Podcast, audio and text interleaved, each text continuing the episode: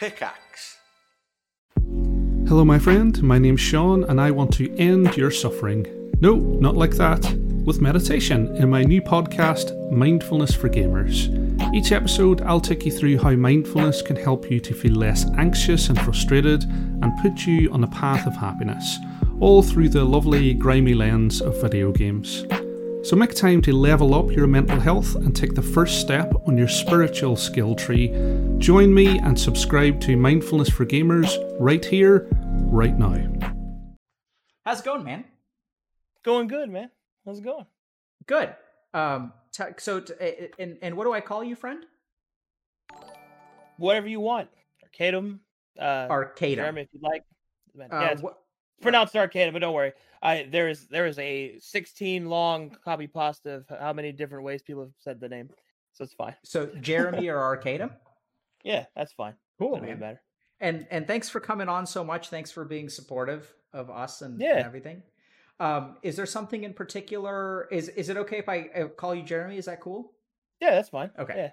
Yeah. Um, eh, so Jeremy, can you tell me a little bit about what you want to talk about today? If there's anything that we can help you with? Uh, well, I think the biggest thing, um, is uh, kind of like a. I guess it's. I guess it's a dual, like pronged thing. Because the first thing is I, I deal with a lot of uh, imposter syndrome stuff, Okay. and I didn't even know. I didn't even know what that was called until then. Uh, and like until like, I don't know, like eight months ago or something like that. I didn't even know that term existed or even what it meant. And uh, the other thing was how I guess in in in addition to that, um, to deal with the the burden of responsibility that has just grown larger and larger. What as, is- uh, Can you tell me what Well- what burden you're talking about? Well, specifically, um, I've always been in a position of pseudo leadership because a dungeon master is the the arbitrator of the game and gets everybody together and arranges everything. But I don't know. Over the past three months, the uh, the weight of all the additional stuff on top of that has just been weighing on me a lot. What what's can you help us understand what additional stuff has been weighing on you? Okay. I'm to try and put this in a way that I can explain what I'm going through. So, essentially, I dungeon master for nine different groups right now, Wow. and that's uh, roughly about 40 people if you count the guest stars. And then there is all the people in my Discord, which when I, you know, got my channel started, I wanted to run an MMO like D&D sort of mud thing in my in my Discord like to thank the subs and for the subs. That sounds awesome, man. That's pretty sick. But uh problem is is that um I I am a dungeon master not like a administrator and I- all these other skill sets I don't actually have. So I had to like learn those on the fly and of course I wanted to do it right and I wanted to do it well. So I had to learn a bunch of stuff that I wasn't really ready to learn and I made you know mistakes along the way but it got to the point now to where it's uh not, not only has has my actual twitch growth gotten to this point to where there's a lot of people depending on me for their entertainment but um, it's it's somehow increased even more because the the players that I have many of them don't stream the games that we play. They depend on me for their own release their own freedom from from their daily routine you know to play and to have fun but because they get so into it their communities do too and then they follow them and then it's that pressure has just kept building and building and building on top of it and um and I'm, not afraid of a little hard work the military put that in me but the, the the problem i think is is that i don't know there's just this voice in my head telling me i'm not doing good enough i guess so I How guess long it. that?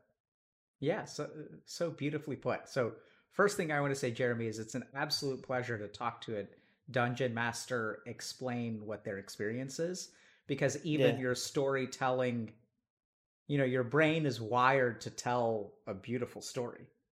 Yeah. You, you take a couple seconds to think about how you're going to start and how you're going to finish. Um, it's unfortunate that the story is, you know, one of of burden and and heaviness. I, I guess I, I do want to be clear. I'm not ungrateful for anything, or or even that it's a really a bad thing. You know, I I mean I, I don't really view it negatively in its entirety because it it, it, it like you were mentioning something earlier uh, on your intro. Um, uh, the the was a Hinduism term that you said. Mhm. Yeah, uh, I I know that as ikigai from the Japanese term, which is essentially I think similar to what that means, which is you know what you can get paid for, what you're good at, what serves the world, and what gives you inner peace. You find that, and that's what your purpose in life is. And I was fortunate enough to find that when I was 13 years old. So I've been doing the. I knew exactly what I wanted to be right when that happened. Can you tell so us I- about that? Yeah, sure. Um, so I guess uh, this has a little bit of extra context to it. Um, not sure how heavy we want to get, but suffice to say, I grew up in the deep south, in a uh, in in a place that was not tolerant of anything.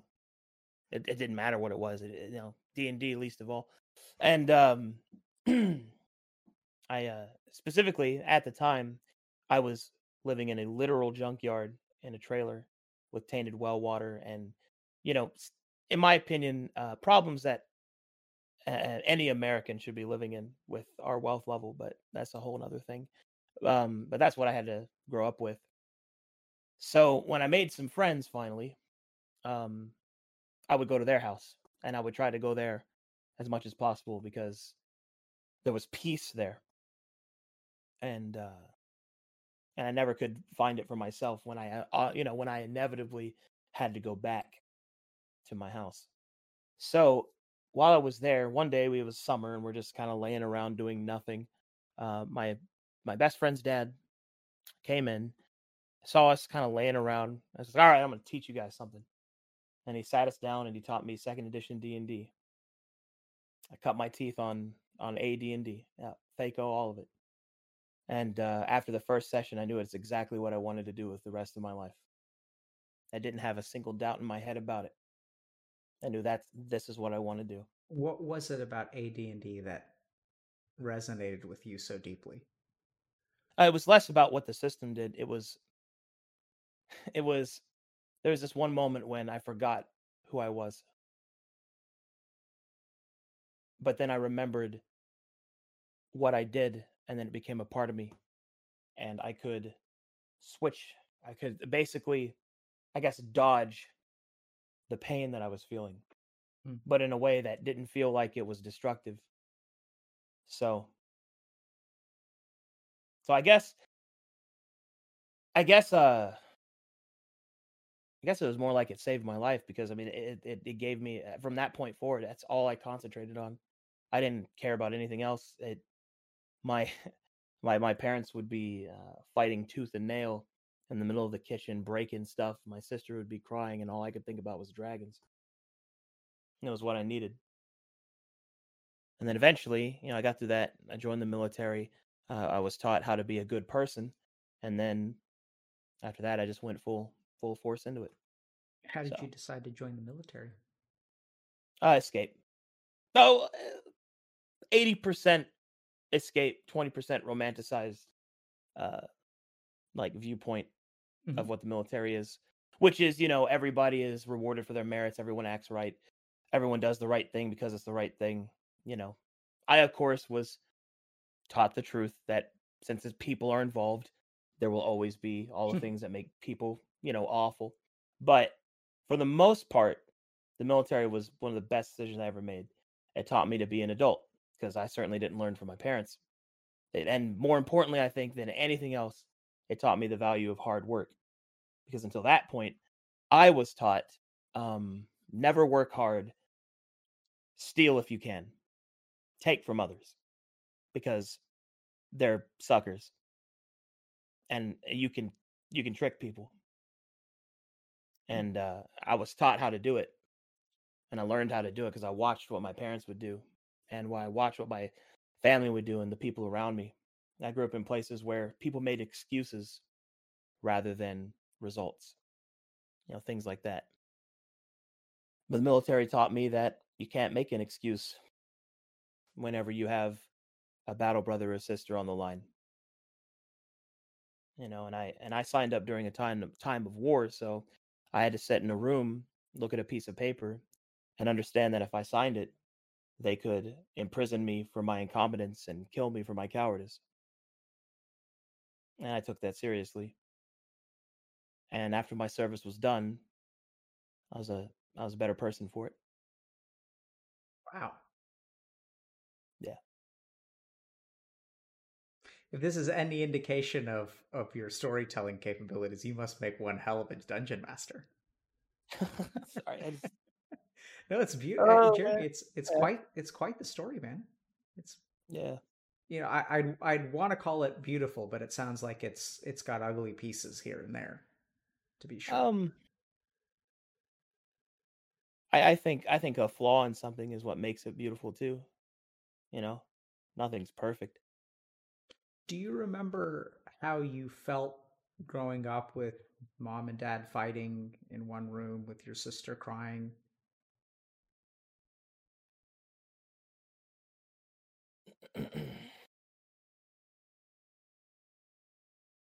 I have a lot of pieces of myself that I've had to fight against, I think. Uh I think probably the most intense one is uh is this rage that started growing in me. Cuz like I said I grew up around I grew up around a lot of prejudice. I knew what a wizard was before D&D, if you understand what I mean by that. Yep.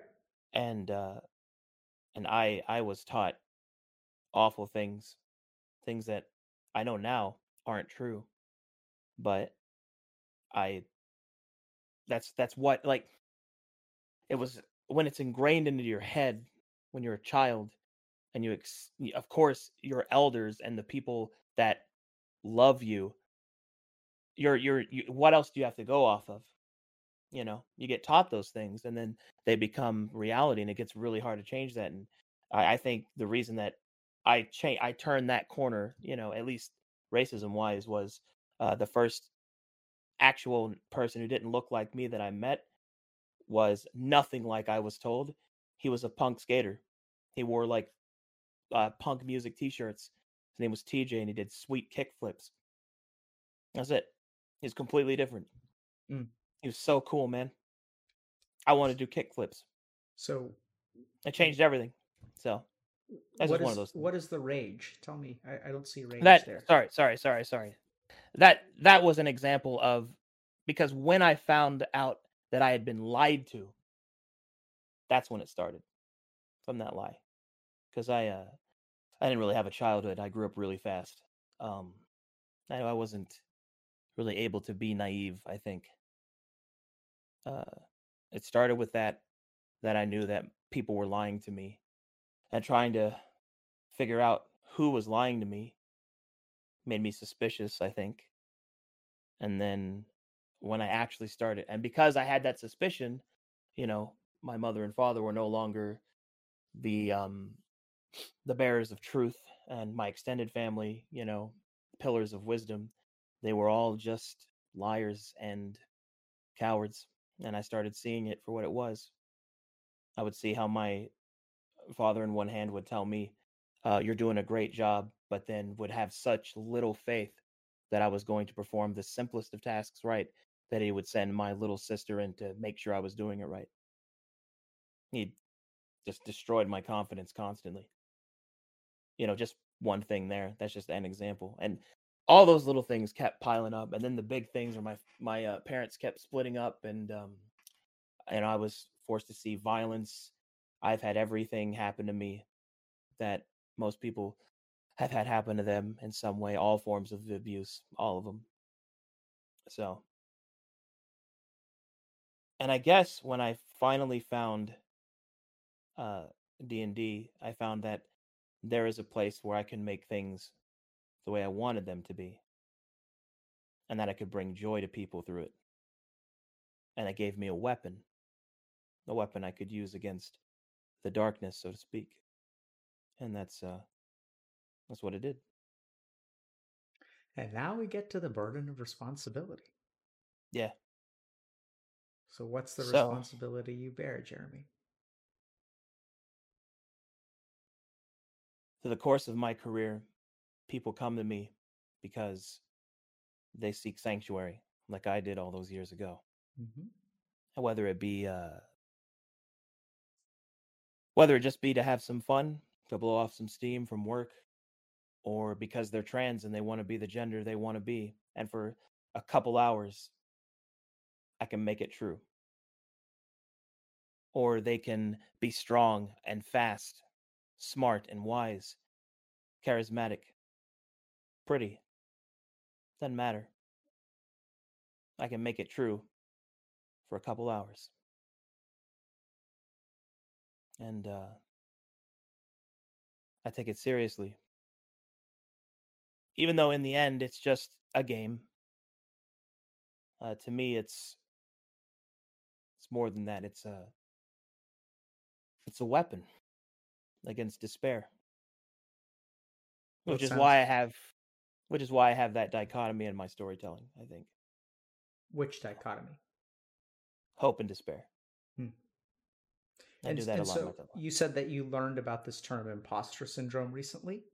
Yeah, uh, specifically like uh, I wanted. I think it was eight months ago, um, but it was Devin Nash talked about it, and I just wondered what does that mean. And then I looked it up. I was like, yeah, okay, And so what that's me. what features of imposter syndrome do you think apply to you or do you do you identify with? Well, I don't even know if I have it, but this is this is what happens to me is that I'll do something good and then I cannot see the success that I have. Even now, like the the level that I'm at right now, I don't even see it. Because all I all, all I all I hear is that whisper in the back of my head that it's uh not good enough. And when I was in the military, I uh, I tried to cut out guilt completely out of me to combat it, co- combat that voice. But I went too far in the other direction. I became a terrible person for it. I oh, didn't care about anybody. I just did horrible things, and I didn't feel any guilt at all. And because I like forced it out of my out of myself because I just didn't want to feel guilty for doing the right thing because I didn't do enough. But that was too far, and then I pulled back on it, and then I found a decent balance, I think. But now I think that that the force multiplier of the size of the weight is just yeah. Makes the voice like if the voice is a percentage of who i am because of the burden's weight the voice is louder now. Because it's bigger i suppose. Can I think for a second? yeah go ahead bud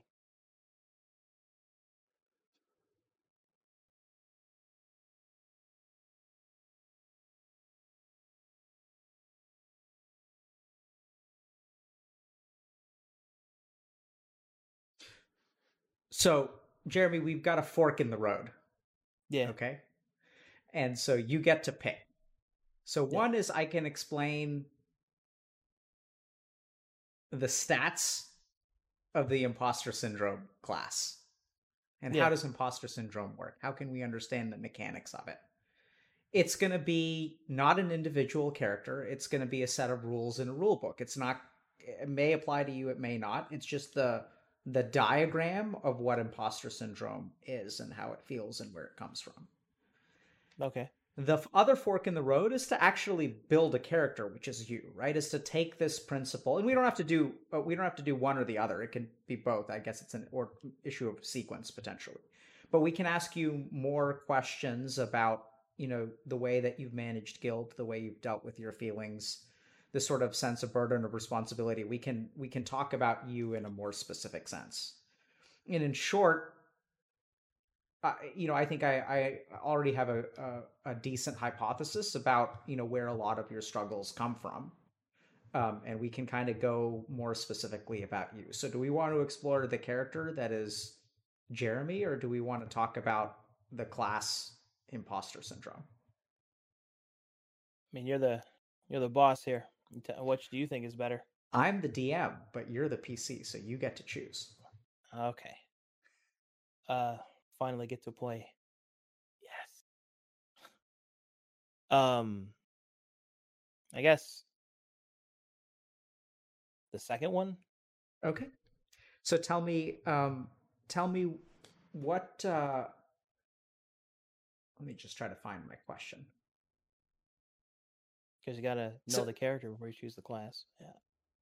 So you said that you tried to cut guilt out, Yeah. right? And and now what is it you feel guilty or that you're not good enough or you're going to let people down or what? Well, I suppose now because I because cutting it out completely wasn't the right call at all. Now it's um since the stakes are so high and since I've pulled off things that a lot of people can't even believe that someone can do, there's now this uh this this rising bar of expectation where I can't falter at all. Like I can't make mistakes. Because if I do, then faith turns on its heel and from my experience early in my career i can see how quickly that that faith can turn to just distrust and just some awful stuff so What what do you mean by that? well like uh I, I have an example here so uh in the early days of my career before i went professional like i started charging uh, i did a couple of side campaigns and one of the side campaigns i uh, told people that I would try to prepare everything for them. And so, because I told them that, hey, don't worry about it, I'll do this, they just tried to challenge me because they just started doing random stuff. And then it got to the point to where I just, I just couldn't keep up because they would literally try to make me wrong. And so, whenever the time came that one of them did something and I didn't have it ready for them, they said, I knew you couldn't do it and then I felt like I failed them, even though now I know that that person's that person's just an asshole. But now I know that it's yeah, I only know that now. Then I felt like I let them down Okay. completely.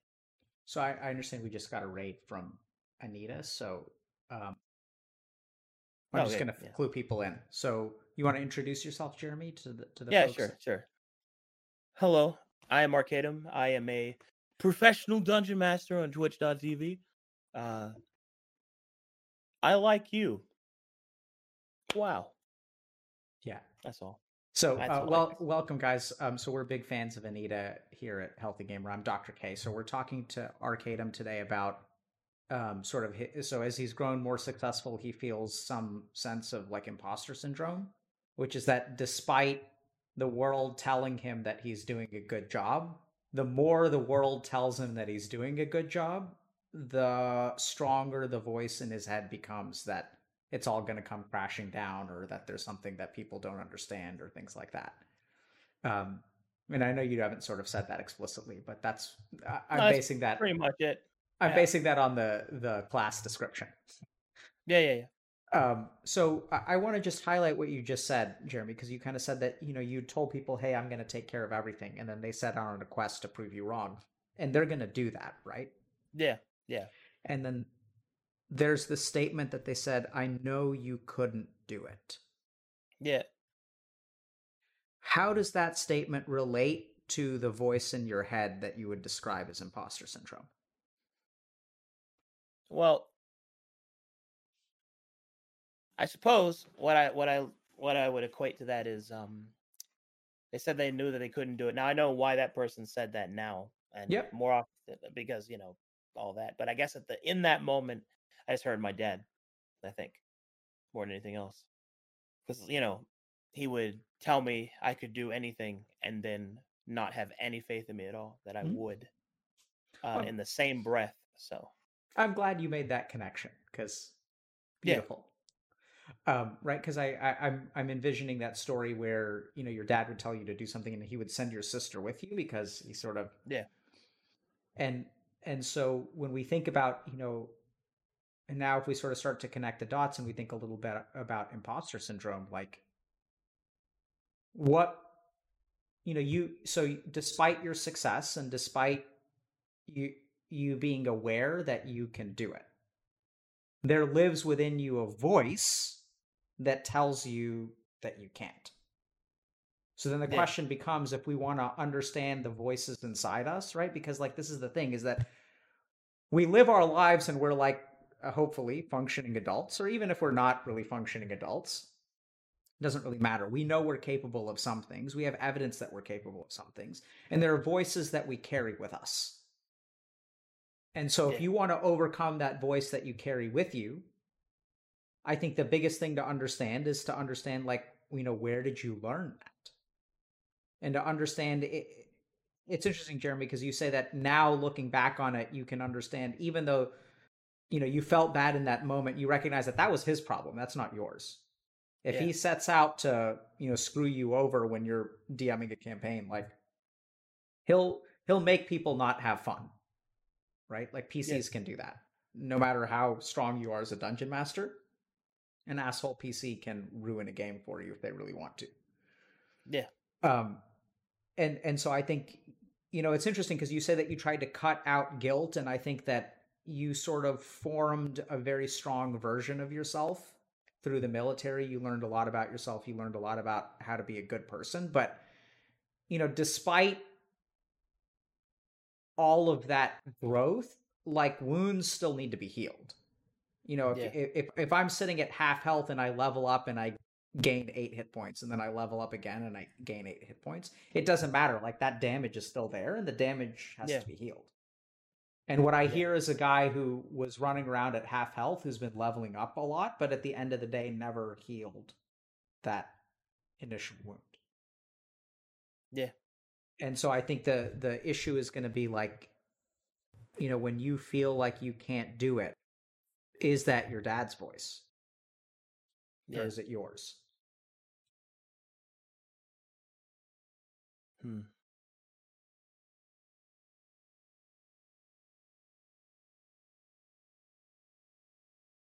I suppose I, uh, my father's a part of me, whether I want it or not. So it's probably mine. and so what do you tell yourself Well, what I've been doing lately to deal with it, and it's probably not healthy, but it's the only thing that that uh, seems to quiet it, is that uh, each time I'll hit a point, it'll say you can't do better. I'll do better, and then it's quiet for a while, and then it comes back, and it's quiet for a while, and just keep hitting it down. Now I guess it helps because I keep doing better. I don't know. It's it's really it's really strange to put it into words. Um, it's almost like uh, you know, I've got like a, a shadow in my mind, a demon, if you will, and I live a good life out of spite of it, Hmm. Just to spite it. yep You know, so it's I don't know. It doesn't really come from. I guess in that particular instance, it doesn't come from like a place of love and understanding and compassion as I would like it to be. It's just from spite, and competitiveness, I guess. yeah so now we come to another feature of the character class of imposter syndrome Yeah. which is that it's actually adaptive towards success. So it actually, even though it tortures us from an objective level, it actually helps us succeed. So I see imposter syndrome a lot. Like a- good example is in the investment banking field. You get, you know, 22 year olds who end up at Goldman Sachs, they move to New York and they live the life of a banker. And, you know, at the age of 22, they're making 250K.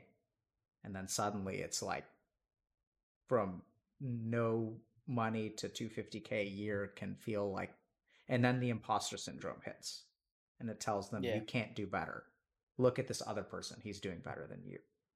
You're fake you know people haven't realized and then they they do exactly what you did which is they fight the voice and they try to overcome it and it Yeah. does quiet it for a while and it certainly improves you right like like you you grow in objective success but then the voice comes back so here's the question when when the voice says you can't do better why do you have to prove it wrong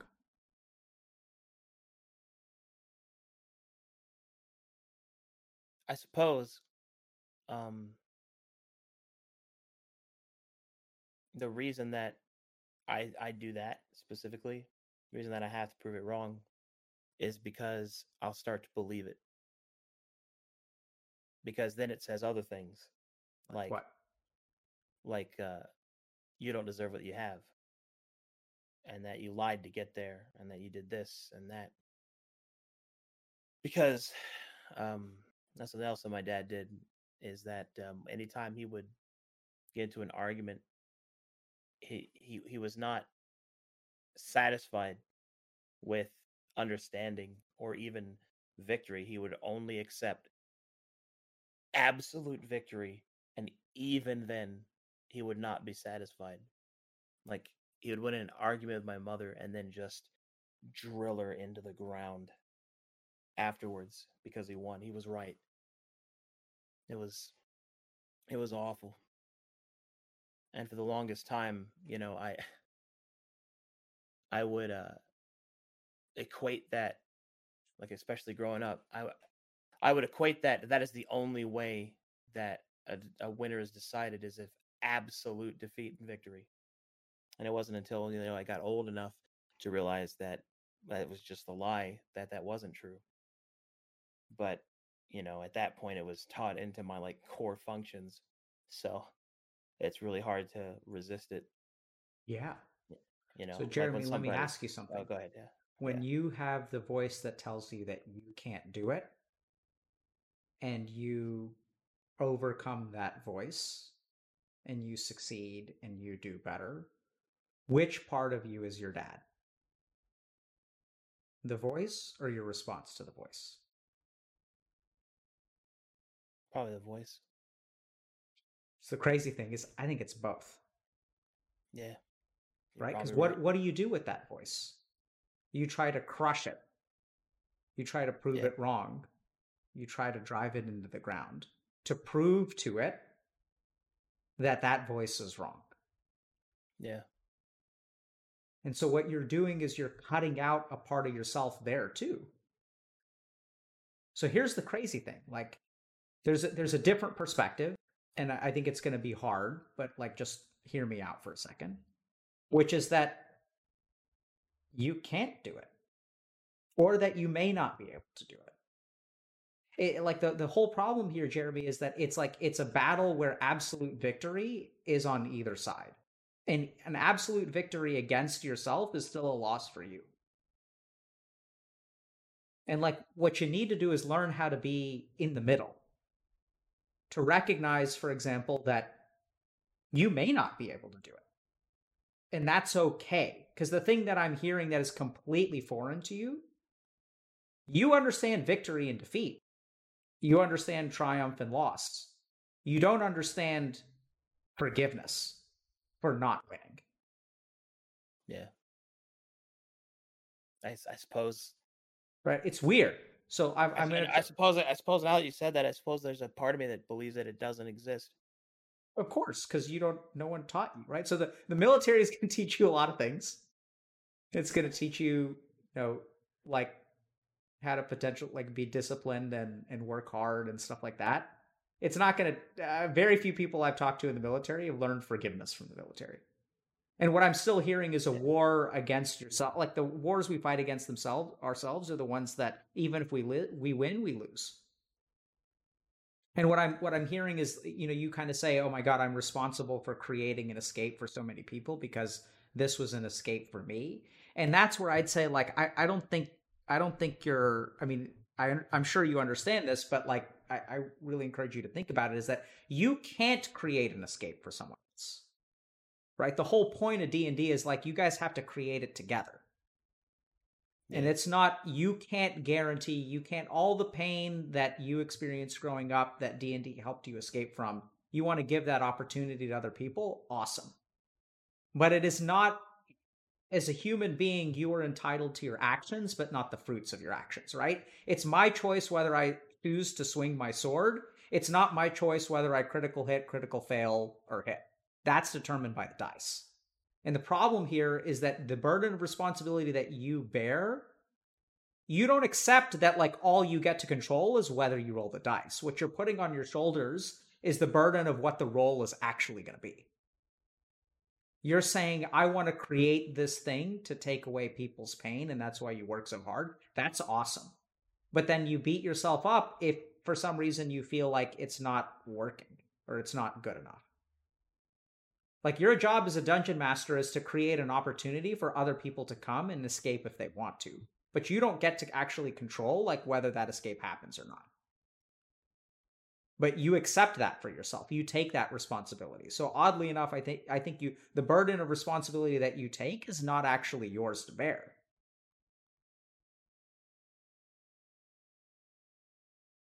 I could see that. I just it's a harder thing for me to accept, I suppose, because as I've gotten better at it, I have been able to do it. And if you can help somebody, then you should. Sure. At least, I, I feel, at least. So yeah, so so Jeremy, I, I I can see that you're not quite buying what I'm selling. So that's uh, so let me explain it in a slightly different way, and then I think we have to get to the emotional underpinnings. So you're Yeah. saying that, but I have been able to do it. You're damn right. So as you level up, right, your THAC0 gets better, and like the more you level up, the more yeah. THAC0 your THAC0 gets better, and the better your THAC0 gets, the more hits you see. And yet, at the same time, even if you're a level 20 fighter with a THAC0 of one, it doesn't mean that you're going to hit. You still do not control the dice, no matter how hard, how good you get. Yeah. Right. So, I, but I, I think that that somewhere along the way, you transitioned in your mind, and I'd encourage you to really pay attention to it. When did you start accepting responsibility for how the dice was actually going to roll?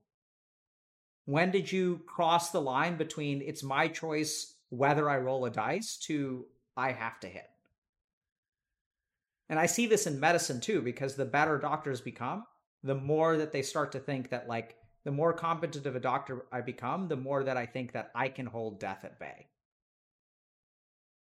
The more people that I save, the more I start to think like I can do this and I am I, I'm stronger than death. Because see how many times I've beaten it.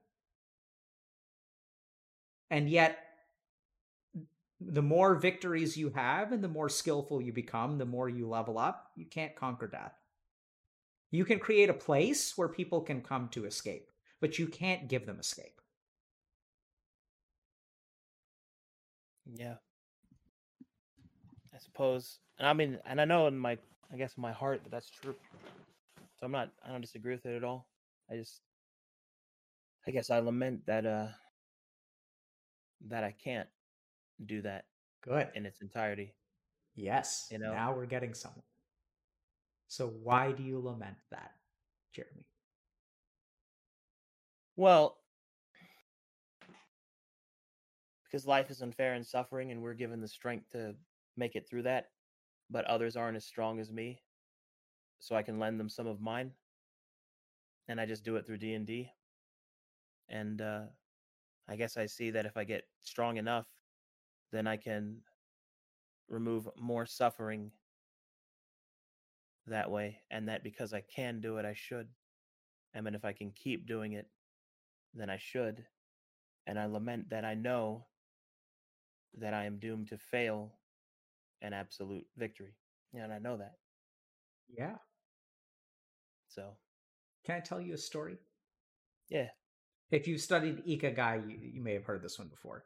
So there's a monk that's um, sitting on the banks of a river, and he sees a scorpion crawling around on the banks of the river, and the scorpion falls into the river and starts to drown. And the monk reaches over and he plucks the scorpion out of the water, and the scorpion stings him. He's like, and then he sets it, you know, on the bank of the river. And then his disciples are kind of watching nearby. And then after a little while, Scorpion wanders back down to the river and falls into the river again. And the scorpion picks it up and it stings him. And he goes, ow. And then he like puts it safely back. And the third time, the scorpion goes into the river. Third time, he plucks it out. And the third time, he gets stung. And then one of his disciples is like, Master, wh- why do you keep on saving the scorpion if it keeps on stinging you? And you know what the master says? Have you heard this one before? I guess not. Go ahead. Uh, so the No, no, master. I, I, I, I've go ahead. so I haven't heard this version of it. Yeah, so so the master says, "Well, you know, I keep doing it because it's in my nature to save drowning animals. It's in the scorpion's nature to bite uh, To to sting- things that pick it up." And so I, I think this is the kind of thing where, like, you know, if I I think your problem, Jeremy, is that you seek absolute victory. Right? Yeah. Your problem is that you've shed a lot of what you grew up with, but the need for absolute crushing victory so that you never have to deal with it again is I mean, this is just the nature of things. You can give people a place to escape, and they're going to come in and they're going to follow their nature, and you keep doing you. Right? It's not like I encourage you to be like the monk and like do what is your role to do, do what is your ikigai or your dharma. Yeah, and understand that if you were expecting and like I, I think what you need to learn is like the satisfaction of con- or contentment of rolling the dice. The satisfaction or contentment of absolutely by all means offer what you can to help other people and give the most that you can to improve other people's lives. And if you can do it should you do it? Hell yeah buddy. Yeah. go for it but don't for a second think that because you try, you're going to succeed. Don't for a second think that your success is actually in your hands because it isn't. Your effort is in your hands. Do you bear a burden do you bear a burden? Absolutely. But the burden that you bear is not one of improving their lives. It's one of creating a space where that they can where they can come to. Because let me ask you this like, who bore the burden of responsibility for your escape when you were 13? my sensei Bob Smith. Yeah, he taught me D and D, and he was hammered the whole time. But I got to tell you, it was is the most honest. Like, he's just a good dad to his son and to me. So that's probably has something to do with it too. I think so. Yeah. Connect those dots for us. What do you think it has to do with it, Jeremy?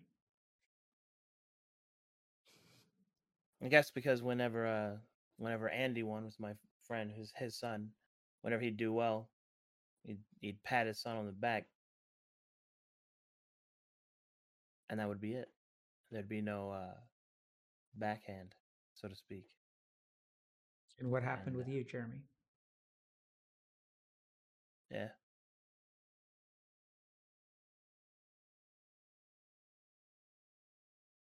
I won and I didn't need anything else. What does Hell, I didn't mean? even win. I guess uh I guess for once I, I just I existed in a in a state where it wasn't all extreme and it wasn't all how can I put it? Um could speak instead of scream is the best way I can really put it. Hmm. Well said. Yeah. Yeah. It's just fun, man. Hmm? That too. It was just fun too. That's all, I don't. Most fun I'd ever have up to that point. Oh, maybe it's just the right combination. You know, a good role model that didn't knock me down when I got stood up. Peaceful place, quieter. Nobody was angry. And I was around friends, I guess. I've thought about that a lot. Like like what combination happened. I don't I, I don't know the answer to that, but I'm And- thankful every day that it happened. And so help me understand when you feel like you're an imposter, what kind of thoughts go through your head?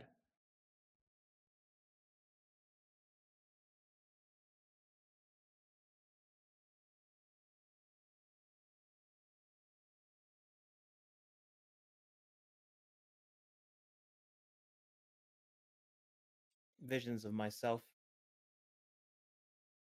Uh either failing or misusing the position that I have, the power that I have, I suppose, or or or the responsibility or or or neglect just lots of those things. Yeah. why do you fear that those things will come to pass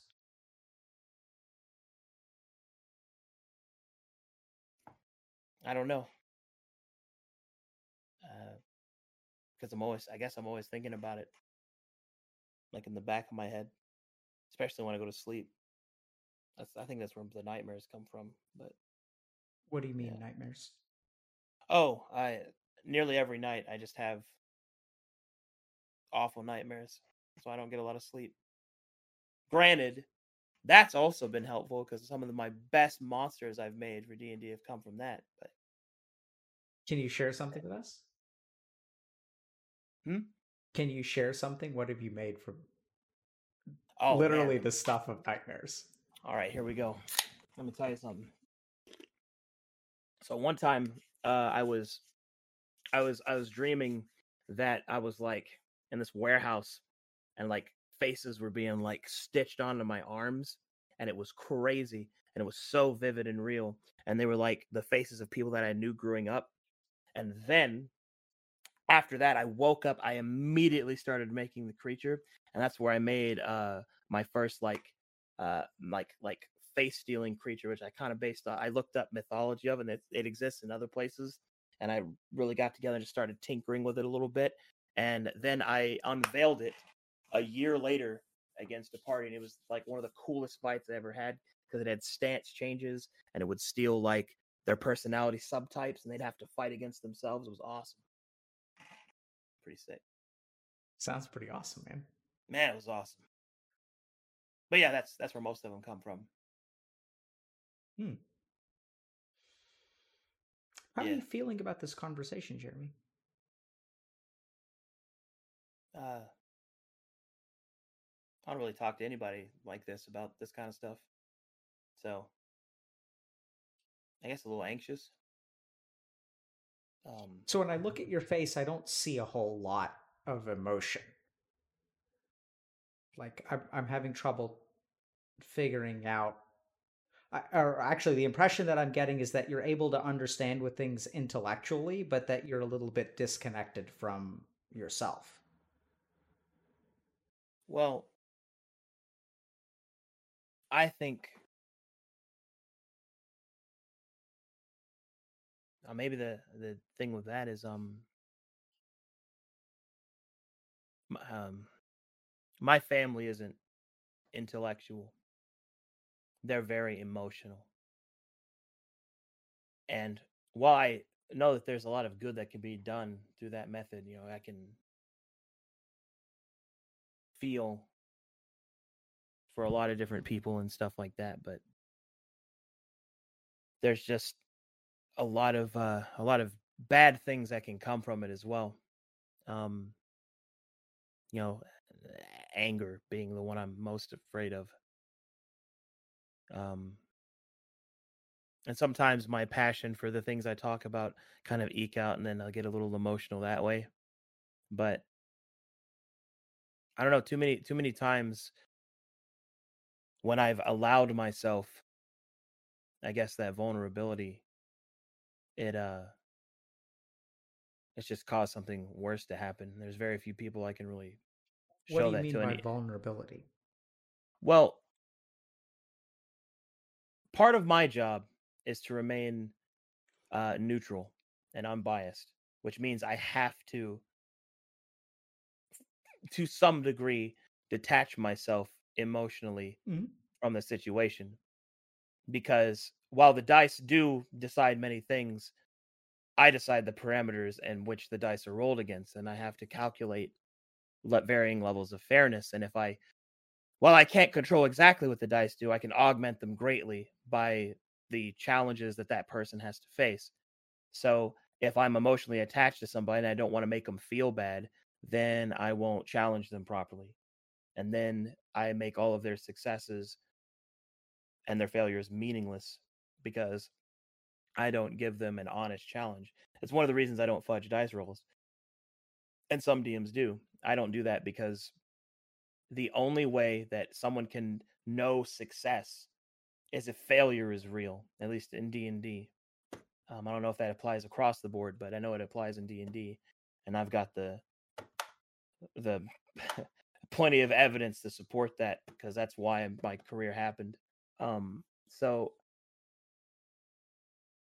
in that regard, I think that's why I, uh, when I talk about things like that, I, I detach myself emotionally, especially also on, you know, on stream and stuff, because I, you know, I know that I'm more of a public facing Hi, welcome to your neighborhood pharmacy. Hi, I've got a prescription for diabetes test strips. How much is the copay? Well, it depends on your type of commercial insurance and factoring in your yearly spend, subtracting the deductibles, also depending on your monthly Ugh, allowance. why can't there be a better option? Or you could try Contour Next test strips. A 35 count's only $19.99 over the counter and proven to be highly accurate. Go to contournext.com slash radio to see if over-the-counter strips are a more affordable option for you. Hmm. I think I'll try Contour next. Did you know you're more likely to stick to a fitness routine if you enjoy it? That's why Peloton classes are designed to be fun. From cycling to yoga to running to strength training. Whatever your fitness level, Peloton instructors don't just teach, they motivate. No wonder our research in March 2022 found that 70% of Peloton members work out more than they did before joining. Try the Peloton bike or tread risk free for 30 days. Learn more at onepeloton.com. Peloton, motivation that moves you. New members only, terms apply. Figure now, and I feel like I should be careful with what I say, and emotions make you less careful. They make you more honest, I think, but also less careful. And uh and I suppose also when all things are considered, I uh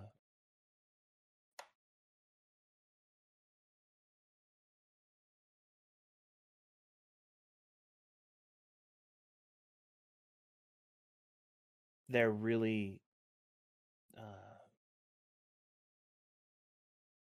strong and I can't control them if I let them out too much. I think. I I, I hope that suffices. I, I don't I don't know. Yeah, so that I'm I'm getting that from you. Yeah. And I think that's a real challenge. Because I, I think what you've got to do, Jeremy, is not control them. Yeah. Right? So you you've tried to cut guilt entirely out of your life. That didn't work so well. And it sounds like you have difficulty controlling them. But what I'm what I'm getting from you is that like sure I can explain sort of logic and we can talk about THAC0 and all that good stuff. But at the end of the day, I get the sense that there's a certain amount of Teflon coating that you've got, and so we keep slipping off of it. It's slick. And and I think if you really want to get to the root of this imposter syndrome, I mean, we can talk about features of the, the class and whatnot, but I think at the end of the day, like what I want you to understand is that that voice is not coming from a rational place. It's coming from an emotional one. It's coming from conditioning. And if you want to undo, so like I- want you to really think about this. Like, so the, the thoughts that enter our head come from somewhere. It's crazy. Like the simplest thing is that you know, so you popped open what looked like some kind of Dr. Pepper beverage. And and as I saw that, my indriyas or my sense organs detected something and then generated a thought in my brain. So sometimes one of the sources of thoughts is our indriyas or our sense organs. But thoughts come from more places than our sense organs. They come from more places than the outside world. Sometimes they come from us. And if you think about you know, I want you to think about like a portal into some, you know, lower plane that's spawning denizens. And what happens is you're there and like it spawns a denizen, which is the thought in your head, and it says, I can't do well. You're you're gonna fail. And then you smack that denizen down, you beat the crap out of it, and then you're like, Yeah, I won. And then a day later a week later, oh, there's the thought again. And you smack that one down too. And there's the thought again. You smack that one down too. And like we said, imposter syndrome is adaptive because if we think about it, we're farming XP, right? We're just farming these denizens for XP. It's great. We're leveling up. But it sucks. It sucks because you're kind of fighting these denizens from the lower planes all the time. If you want to get to the portal, that portal is emotional. You want to close that portal, like you got to go. You can't keep on fighting these cognitive wars against yourself and buying yourself until tomorrow. You've got to go to like where this, like, you know, where this feeling comes from. The idea that, like, you have within you a belief. And now I'm going out on a limb, so we can talk about it. Could be right, could be wrong so I, I, and I've seen this with people, frankly, from deep south. So I, I grew up. Uh, wh- when you say deep south, what state are you talking? Uh, Arkansas. Okay, so like I grew up in East Texas, and so pretty similar. Uh, Yeah. may, maybe not quite as deep. I mean, if, well, yeah, I grew up in a city that had a population of hundred thousand people, but you know there were there were wizards and dragons of a different kind down there too. Yeah. And um, I think at the end of the day, you know, there there's a part of you that not to be indelicate, and I'm going to use an inflammatory phrase to see if we get some traction. There's a part of you that's a successful Twitch streamer and dungeon master and living the life of your dreams, and you carry with you a white trailer park trash kind of kid around Yeah. right and and Yeah. those thoughts don't come from arcadum. They come from jeremy.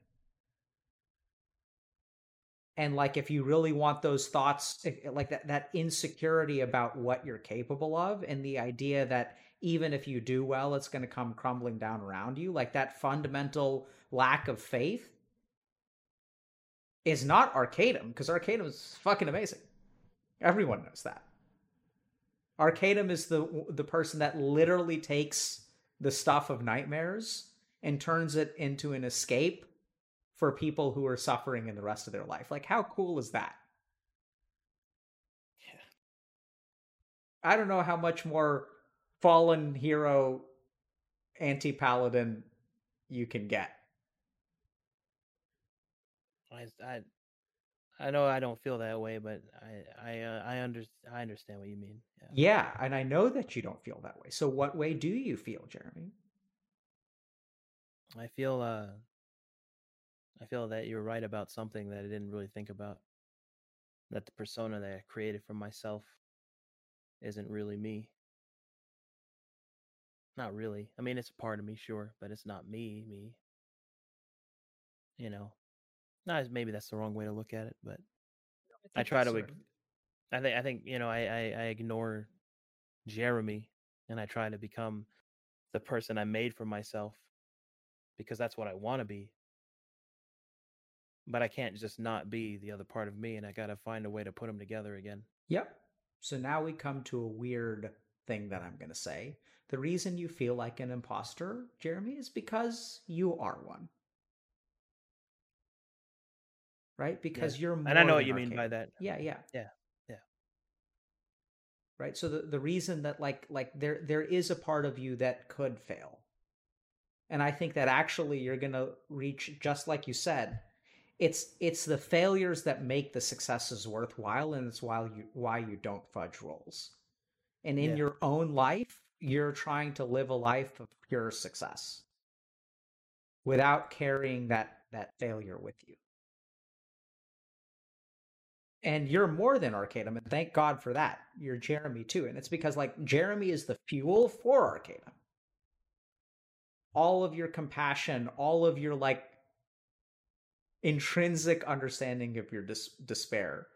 And if you go find a therapist, I'm sure they'll have a field day with your nightmares and the, you know, psychological symbolism there. Yeah. And so, J- uh, Jeremy, I think what what you've got to do is understand that yeah, maybe you will fail, maybe you will people let, maybe you will let people down, maybe you won't win hundred percent, and that's okay. That when someone concedes an argument, you don't have to drive them into the ground. That you don't have to be perfect all the time. If you're running nine campaigns and you fuck up one day, like that's no big deal. You're allowed to make mistakes. Yeah. You should have the the biggest problem is that you don't have any mercy for yourself there's a relentless you know like you're trying so hard to prove to yourself that you're like it's weird. Like you have this war where like you can't tolerate the idea that you're not Arcadum and that Jeremy may be alive inside you. And like that's not a battle you're ever going to win because Jeremy is alive and inside you. Yeah. The crazy thing is that the conclusion that you draw from that is that like that's a bad thing. I think it's a good thing. I think it's who you are, man. You're not straight 18s, bro. You've got a dump stat or two here or there. Rolled my stats. No, it's never a good idea. No, I get, I get what you mean though. Yeah. I'm sorry if I seemed uh, resistant to the things you were saying. I didn't mean it that way or anything. No, I. It's not something you have to apologize for. It's an observation. No. Right. I think it's it's it's not. I didn't interpret it as resistance. I think it's protection. This is like one of those campaigns where like there's some you know cave that's sealed off by a bunch of wards. Yeah. And like eventually you got to take the wards down and go in. The wards are there for a reason they're keeping the anger at bay. And I think a good place for you to start is not so much about guilt, it's, as you said, rage. Like, what are you angry at, man? Do you let yourself be angry? I try very hard not to let myself yeah. be angry.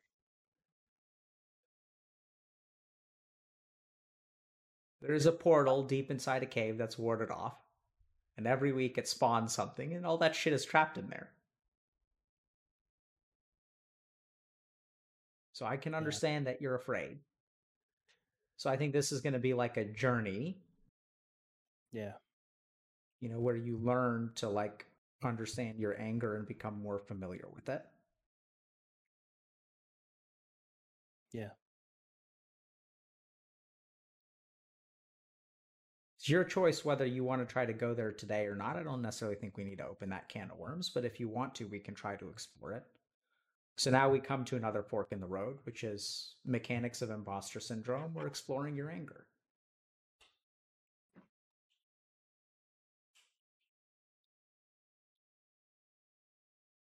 Let's do anger, because that's the thing I'm most afraid of. Why are you afraid of your anger?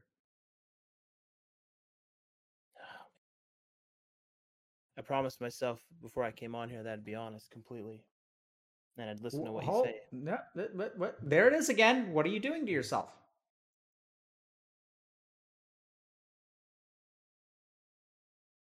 I don't know. So, so, so, I, I okay. Go ahead and finish your thought. I, I, was just, I was just gonna say that it's, I, I don't know what the rules are and what can be talked about or anything because I don't know how it all happens. I just, I, I knew that before I came in here that I wanted I wanted what help you had to offer. I okay. Guess. And uh what I'm about to say I haven't really said on stream before. I wouldn't say anything against TOS or anything that's illegal. Oh no no no no no no no no. I'm not gonna say that. No. It's it's just um I don't want it's something I did that was really bad and I don't want people to think differently of me because of it, but if we're going to explore the anger, then we have to go to probably the the moment I became afraid of it. When I was 16 years old, and um, my mom had just come home from another drunken binge, uh, and this was two weeks after she had almost uh, killed me, my sister, and and all my friends in a car accident. Um, and all the all the you know the back of my head got to the point where I couldn't hold it back anymore. And I uh God I realized how strong I was then. I uh I got very angry and it was over something so small and petty. Like it was it was uh my mom wouldn't let me go to my friend's house. She wouldn't give me a ride because she had a headache. And I knew she had a headache because she had been out drinking. Such a petty thing to get this mad over, but it was just the, the straw that broke the camel's back. And it was uh I I broke things smashed the car, uh, broke windows, shattered the door. Uh, the neighbor that was our landlord tried to stop me. A man 10 years, uh, 20 years my senior. Uh, and I hurt him pretty bad. Um, we had two friends of the family that were there. These two, these two boys. One of them was two years my junior. I hurt him pretty bad. His little brother was faster than me, though I couldn't catch him. And what I remember standing out on the road right in front of where we where we were living, all I could remember was how good I felt. And that terrified me afterwards. Cuz you know, I thought that what I was doing was wrong. But every single part of myself told me it wasn't. And uh you know, I was 16, young, and nobody taught me anything. And I know now it's, you know, there are healthy ways to let out anger and catharsis and or whatever that is, but all I know is that at the moment it felt good to the level that it I never want to feel like that again. Ever. You never wanted to feel like that again? No.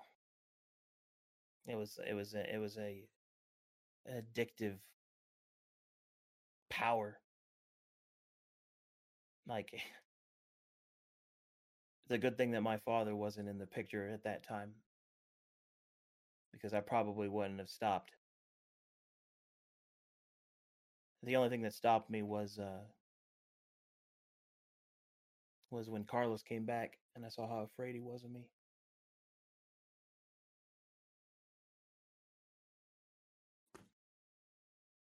And that's when I decided that without a doubt I was going to join the military and I was going to be taught how to control my aggression.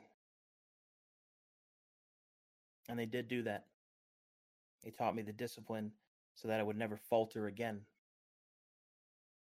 Never let it out again. And uh, and I also sought some therapy uh, through my chaplain while I was in there, and they helped. It was more religious oriented, but it did the job for a bit. And uh, I got through it,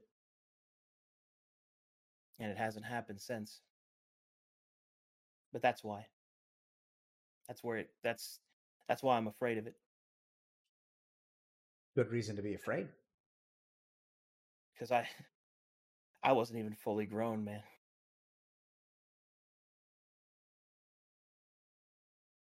Do you have anger still within you? Yeah, but it it doesn't get that. It doesn't get there anymore. I I've, I I found ways to to deal with it. What I are found you angry at?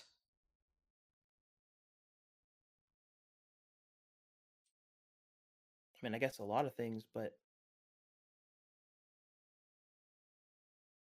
I, I honestly don't know.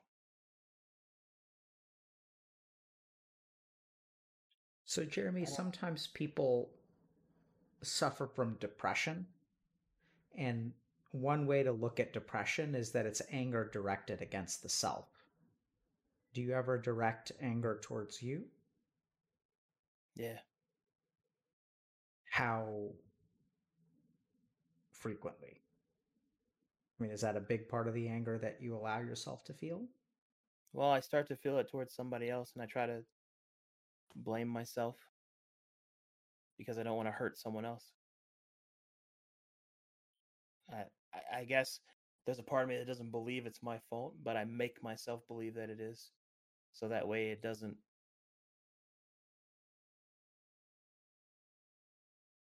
I don't want to ever hurt anybody like that again.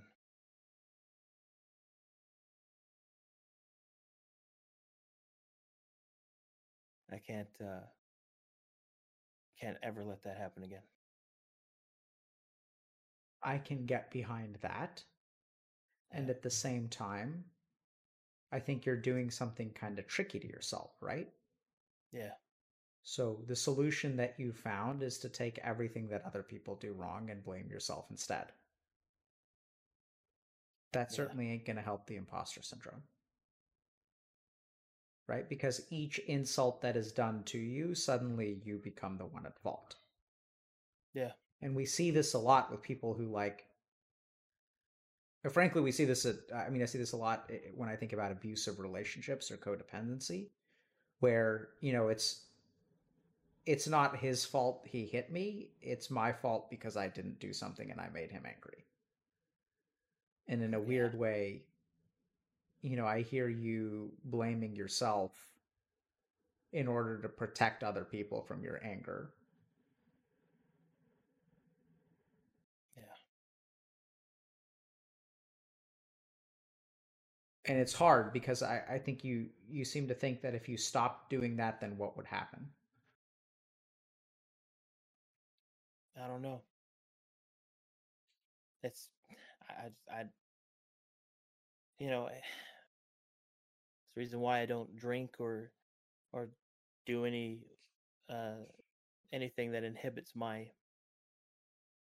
m- mental facilities mm-hmm. because you know I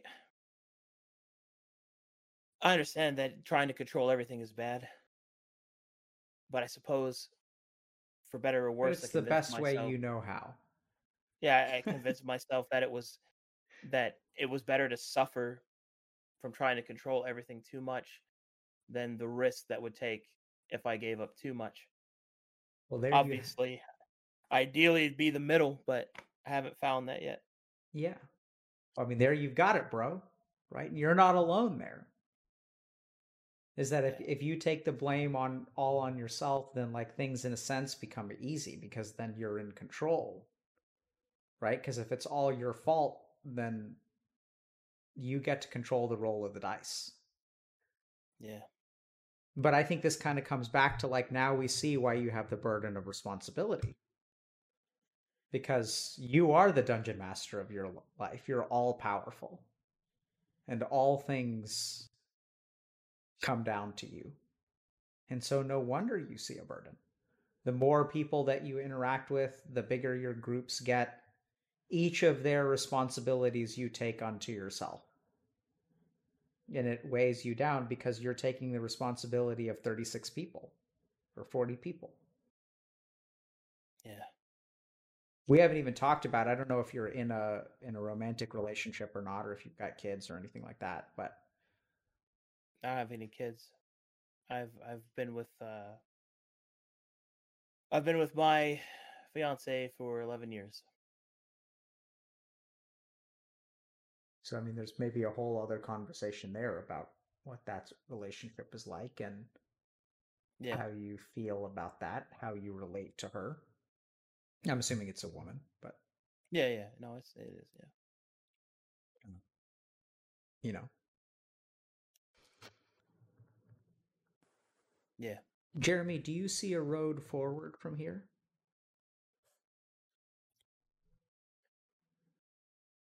Well,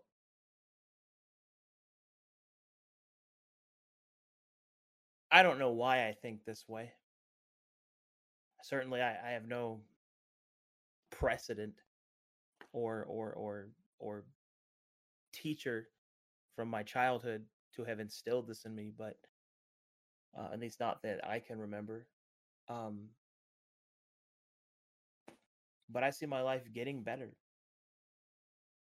because if I'm completely honest, it is it is bad the imposter syndrome, but all the other asset like facets of my life are getting better. I don't worry about about, about like financial stuff anymore or I don't worry that I'm wasting my time, you know, like like job like uh what's the word I'm looking for there like um I don't know what to call that. Like I made a bad gamble with my career, I guess. Mhm. You know, um my family is doing better. I help I helped uh my mom beat cancer. So that kind of stuff's kind of working out there. Um you know, it's my life is not as bad as it was. It's it has gotten better. So I have so I guess the way forward here is, you know, um seek some therapy that can help me that can put the time in to unravel this wilderness um to help me through it but i mean i uh, i was i was taught something one of the few positive things i was taught by my grandfather was that appreciate the water not the fish you catch is what he told me. And that really resonated with me. That fact of the matter is, is I'm here. Where so many people in my family haven't been anywhere near where I am. That I can help people, that I can not worry about money, that I can do something that I'm truly proud of. And it gives me hope that even though this voice is in my head, that it it won't be there forever. And even if it is, then I'll find a way to manage it. Because I I believe in what I do. I think it makes the world a better place, so So yeah, I guess that's Yeah, so I I think Yeah. that sounds great. And I want to share a couple of kind of principles. So the interesting thing is you're saying everything is getting better on the outside. You know, it's it's funny because mental health, like so we're getting better at cancer, we're getting better at heart disease, and we're getting worse at mental health. Like, why is that? So I, I think that this is something that, you know, people discovered in India a couple thousand years ago is that the better the more we take care of things on the outside, the more that internal problems begin to arise. And that if you look at like what a monk does, one of my teachers once told me that anything you accomplish in the material world is going to be easy mode compared to like anything you accomplish in the inner world. Any task that you set your mind to accomplish outside of yourself is going to be easier than anything you do within yourself. And it's it's kind of weird, but there's like another really interesting kind of strange conundrum in the Eastern traditions, which is that you know in the in like ancient India, sometimes some people are familiar with the caste system. Are you familiar with that? There were like castes and yeah, somewhat. Yeah, like so just that- you're born so that- into them. exactly right. So like there Yeah. there were four castes. So the the highest mm-hmm. caste is the Brahmin or the priest caste. Yeah. Below them are the kshatriyas or warriors or nobles. They're the kings. The warrior caste, the leader caste. Below them are the merchants, and below them are the laborers. And so the really funny thing is that if you look at all of the the the people who founded religions or are divine or attained enlightenment, call it whatever you want to. One is historical; they like basically started a religion, like Buddha, for example. Um, another way to think about them, so they're viewed as divine by some people, but another way to think about it is they atta- attained this like sort of superhuman state called enlightenment. The funny thing is that none of them are priests. Which is kind of weird because they're the experts in meditation. All of the enlightened beings that come out of India, Buddha included, are kings. And so then it begs the question why don't priests get enlightened if they're the experts on meditation? And the answer is because you have to settle your material world to really fight the internal. That makes sense. And what happened with Buddha is he won the game of life, right? Like you have a fulfilling career. It sounds like you've got a good relationship. Sounds like you're patching things up. And so imposter syndrome arises. There's a reason why imposter syndrome arises the most Uh, the more successful you are, the more imposter syndrome gets worse. And I think it it kind of speaks to this age-old principle of like material stuff is easy compared to internal stuff. Now that may not be entirely true, and I think a lot of times, you know, people have very genuine out outward circumstances. Case in point, eight year old you, thirteen year old, sixteen year old you. Yeah. But I, I, I think that you've got to be careful because just because things in the outside world are getting better, I think they're getting better because you worked on them. and you have to work on this too. And I think a couple of things. I think if you want to see a therapist, that's fantastic. A couple I, of I other, don't know how else to do it really. I, I Yeah, don't- so I don't know how we to can- work on that. we can teach you, right? That's what I'm here. Yeah, yeah. So, yeah. so the first thing is to, I'd say, just be aware of what you're angry at, and I'd start with anger. And I think that there's a have faith in the structures that you've put to control your anger. I don't think that like exploring your anger is going to turn you into 16 year old you. Like you're just a different person. Yeah. Right? Like you're like you failed your saving throw back then, but like your saving throws are like you're just way better now. So you're you're not going to be 16 again. You're just it, the reason you feel like an imposter is because Arcadum is not entirely you, but you're not entirely 16 year old Jeremy either. You're both, yeah. right? So you're like you're like a whole party of people, and there's one person who's been lagging behind and and needs your help. So start by being aware of what you feel, and I'd start with anger. Seeing a therapist is, I, I think, a good thing. The second thing is that just like your grandfather said, appreciate the water, don't worry about the fish. And in that way, like, do the work that you came here to do. And whether it serves an, as an escape for people or not, like, that's up to them, Yeah. right? You're going to show up with your fishing rod and your bait and your tackle and your boat, and you're going to sit there and you're going to put your line into the water whether the fish bite or not is like that's not up to you. Like what what's yours to control is the preparation that you put in and the fact that you show up. But the second you start expecting those fish to bite the second you beat yourself up for those fish not biting which i think you do a lot Yeah. that's the problem right? So notice that. Notice that it's a very subtle threshold and on the outside it looks exactly the same what like the two people, one person who expects a fish to bite and one person who doesn't expect a fish to bite, on the outside they look exactly the same. It's just one one of them is okay, surprise. huh? The one of them gets a pleasant surprise. Yep. Yeah. And one of them at the at best meets their expectation. Yeah. So I think you've got to start sharing that responsibility, man. It's not yours. And that too, I think you've you've described it really well. I think you've created a compensatory mechanism for yourself. Which is like I'm going to take the blame so that I don't have to be angry at other people.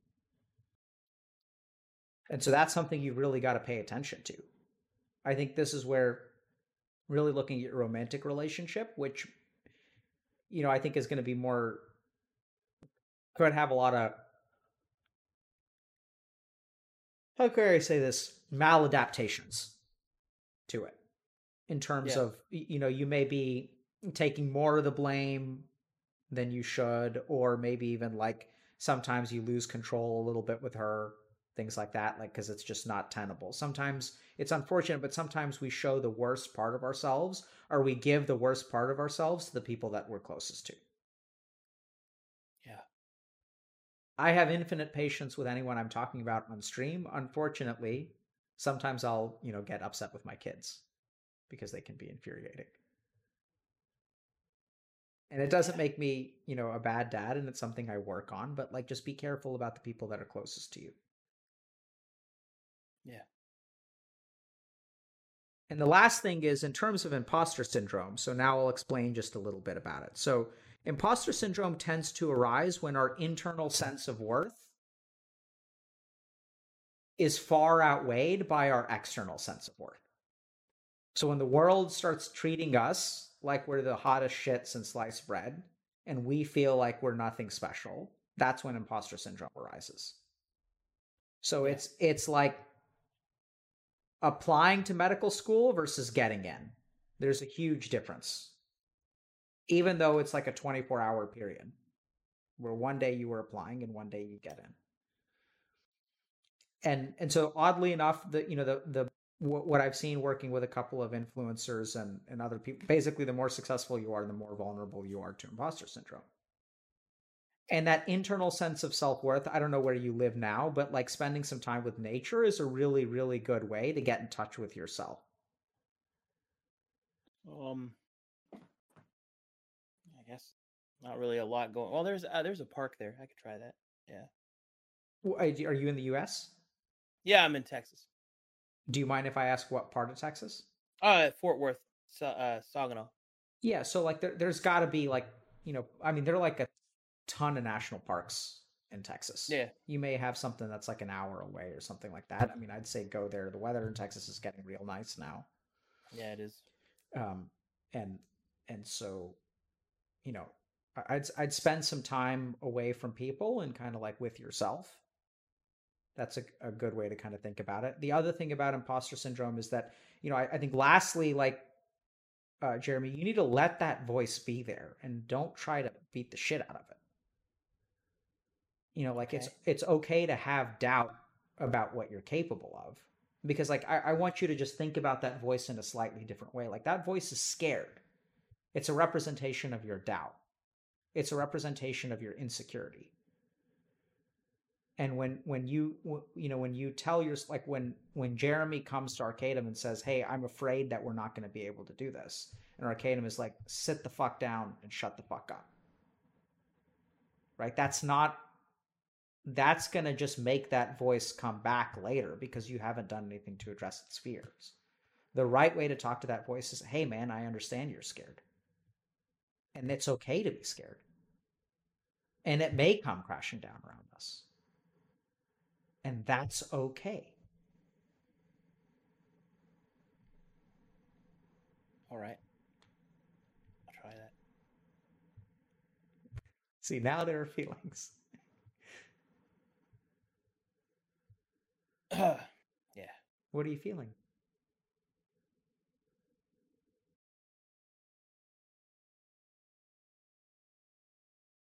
A little sad, a little happy. I don't know. Uh, all of it, I guess. A little bit of a little bit of everything. What makes you sad? When I was speaking those words, what were you thinking about?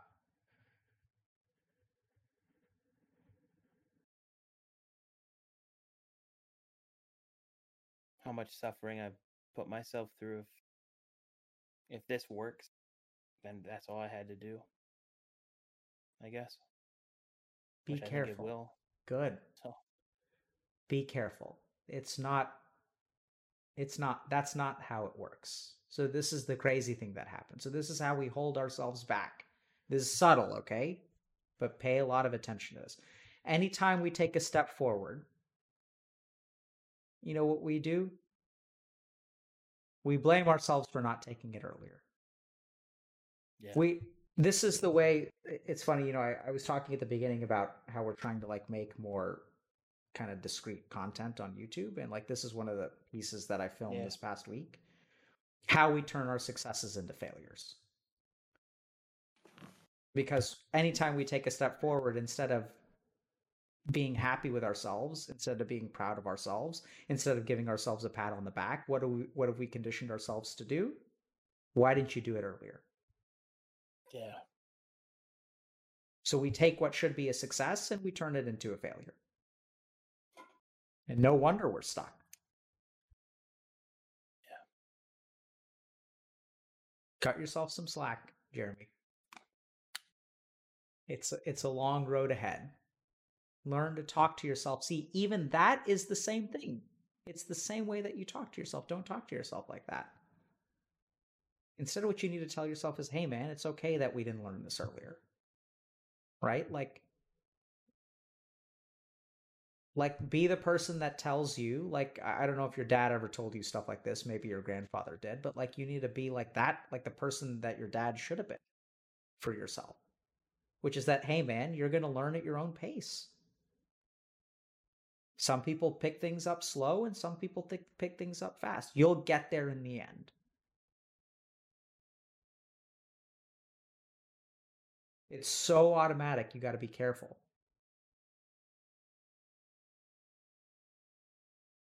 Yeah. Okay.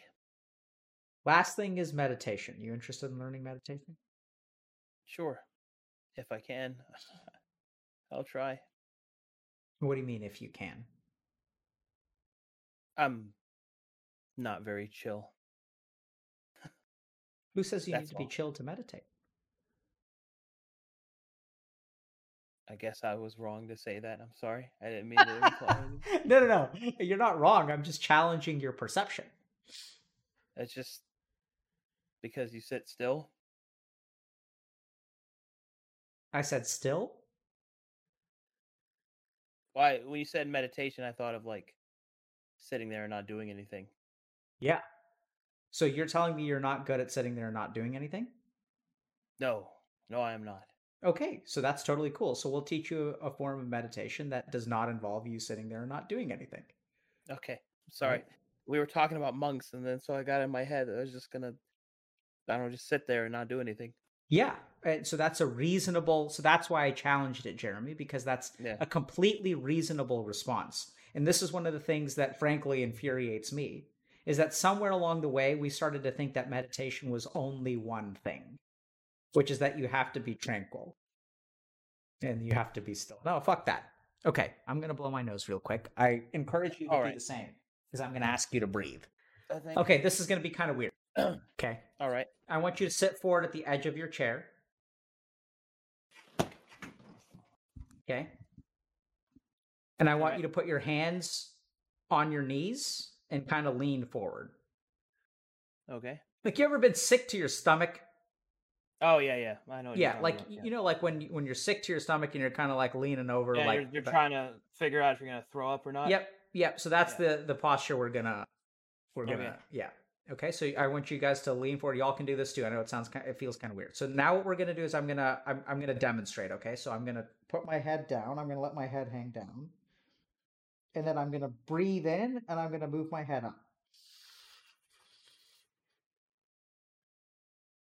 And then as I exhale, I'm gonna come back down.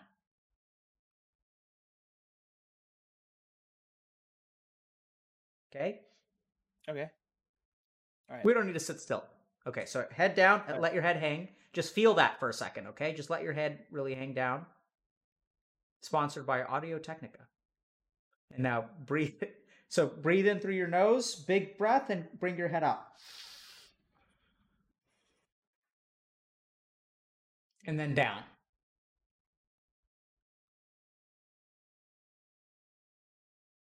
Again.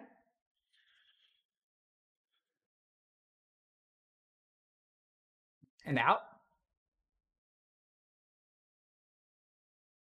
Do Three more breaths at your own pace.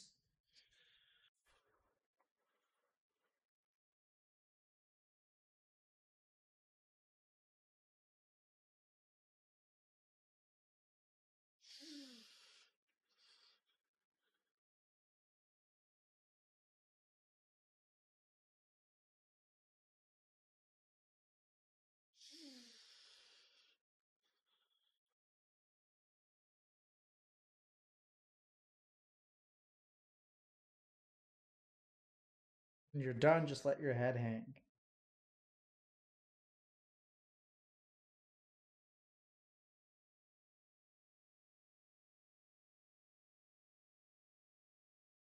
Now we're going to do five more.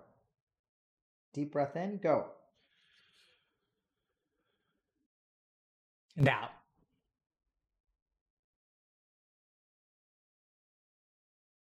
In. Out.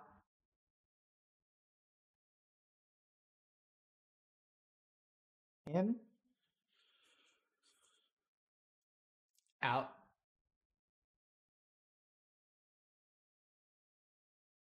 In. Out. Last one. In and out.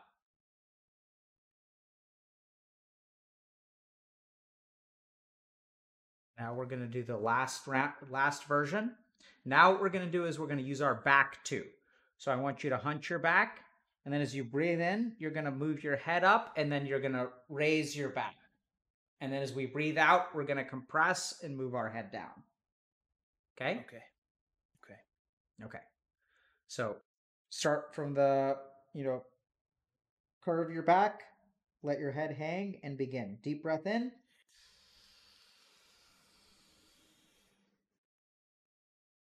And then out.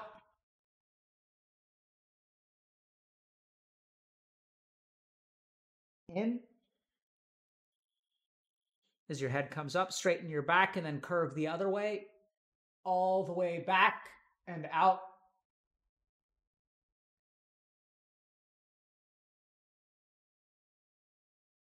Again, deep breath in. Head is up, back straightens, back curves, head is all the way back and out. Head starts to curve forward, back starts to straighten, and then down. And then two more rounds.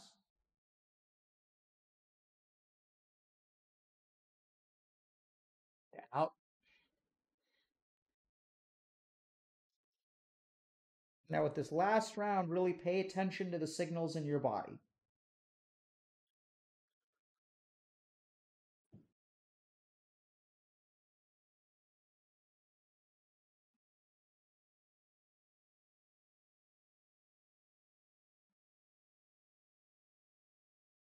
And now sit up straight when you're done.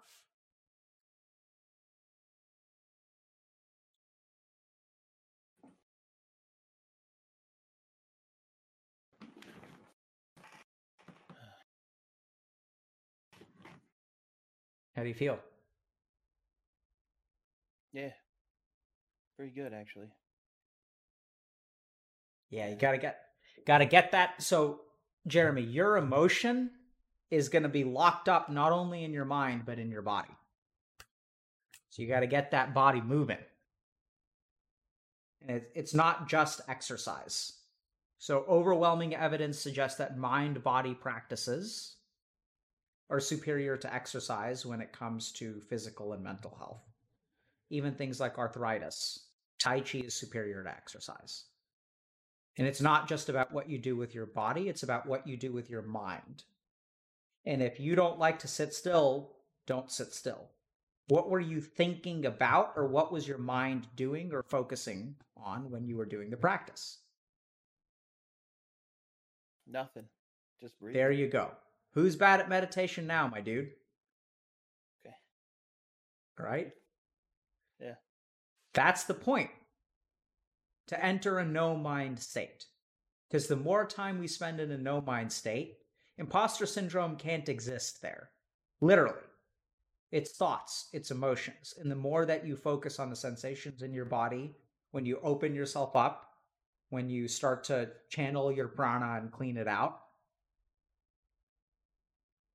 Okay, I, I see what you mean. So for you, it's not so much about meditating for enlightenment. It's really about balancing your prana or your vital life force. What's the uh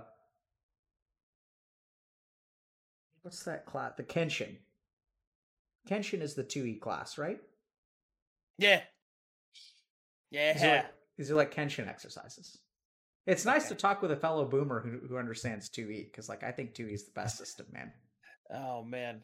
Oh, it's so good. See, here, Ah. here's the interesting thing. Everyone thinks like nowadays, everyone's like caught up in balance, and like 2E wasn't balanced at all. But back in the day, it wasn't about balance; it was about flavor. Yeah. Haste aged you a year. Yeah, dude, those are the days, right? Like that that, was shit. Where, so good. yeah, every time you cast haste, you get aged for a year. Feels bad, man, but that's the price you gotta pay. I'm human. Shit, I'm elf. Nice. Yeah, Oh, that system man. was so broken, man. It was Love so ridiculous being a bard. You had to be three classes leveled at the same time. Oh, Yeah. Paladin was like a prestige class. It was good stuff. No, Paladin. There was no such thing as a prestige class in 2E, dude. Well, dual class is what you get because that came out in uh Yeah, dual class was OP, man. Yeah yeah yeah Most OP you can get. because humans could switch to a class and then everybody else had to had a take multi it off. class. Yeah, Yeah, yeah. Humans were so OP. stupid cheaty humans do whatever they want. Yep. Yeah, man. But they only lived 40 years. Tee hee. Yeah, cool, dude. So you you run 5e games or what? Oh, I mean, I I uh I've ran everything. I I've I've adverse, but right now I run heavily homebrewed fifth edition games. Okay. Like it's um and I run it in a custom setting that I've worked on for well since I was 13, so 18 years now. Wow. And yeah. Oh, it's it's definitely my life's work. It's awesome. That's It's- great, man. Gosh, I'm so happy about it. It's oh man. Fifth edition is a great system for accessibility, but it lacks complexity to kind of hold players in and to give them depth. So what I did was is I like tried to I like tried to augment that missing piece and add it through story elements, Mm. and it's really been working out. I think pretty pretty good. The system still limits the size of my pl- of my sandbox, but Yeah. I can at least build high, so it's pretty good. Yeah, that's cool, man. Well, listen, Yeah. dude. Like, best of luck to you. Thanks a lot for coming on. Yeah. Um, you know, good luck with this journey, man. Because I, I think you, you know, you don't deserve to treat yourself this way for much longer. You got to be free from this, man. Thanks. Thanks for all your help. You're very welcome, man. Good luck to you. You really did help. I hope so, man. Take care. Yeah. All right, see you later.